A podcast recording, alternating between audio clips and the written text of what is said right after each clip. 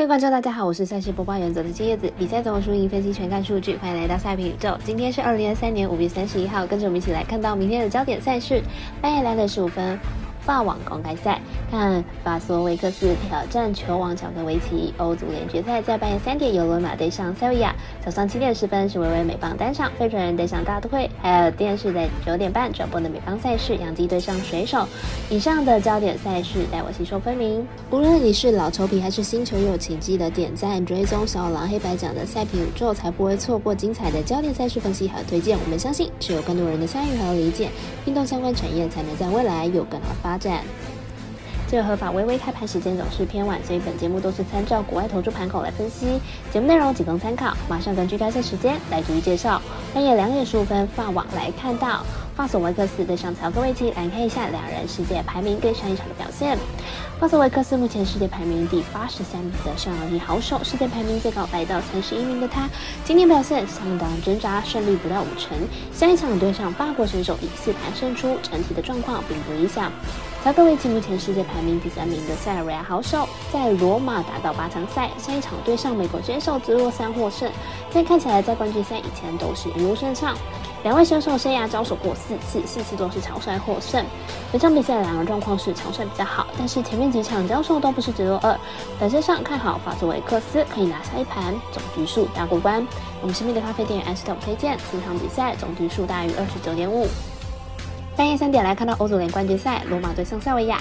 看一下两队在所属联盟的状况。这场比赛是欧冠杯决赛，主队塞维亚是西甲联赛的队伍。这个赛季球队在自家联赛中的表现并不是很好，球队下赛季要打欧战相关的比赛，仅能依靠这场欧冠杯的赛事了。因此，塞维亚肯定会全力以赴。再加上塞维亚一直以来都挺会踢欧冠杯，球队也是欧冠杯冠军的最多得主，因此看好这轮比赛最终还是塞维亚夺冠的机会比较高。客队罗马是意甲联赛的强队，球队目前排名在欧霸杯第六名。球队要想跻身下赛季的欧冠杯，也必须依靠这场比赛。因此，这场比赛两队战意都不低，而几轮强强对决，两队会上演一场防守大战。预测占比来到零比一。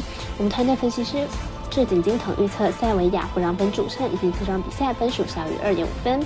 早上七点来看到微微美棒单场赛事，飞行人对上大都会。从先发投手以及前一场表现预测的比赛结果，费城人今天遭到千鹤广大完全的封锁，全场仅敲出了两支安打。不过明天大都会投手强度不强，费城人渴望谷底反弹。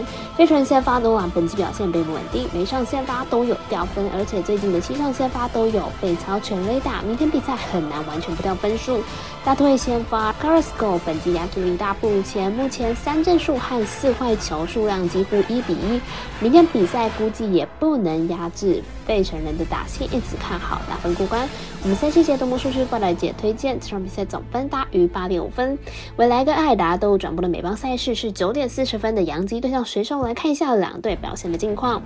杨基本场先发 Smith 本季二胜五败，防御率五点五八，本季被打率被打击率高达了三成，状态并不理想，而且客战能力更是相当低。迷客场防御率超过了七，水手本场先发科比本季五胜四败，防御率三点四三，本季控球能力依然相当出色，不过被打击率稍微偏高。上一场面对海盗而举到了七分。杨基近期取得了三连胜，状态是相当火烫，球队打线表现优异，连续两场比赛拿下十分，而且水手打线也相当不错，看好本场大分打出。我们团队分析师福布斯巴推荐这场比赛总分大于二七点五分。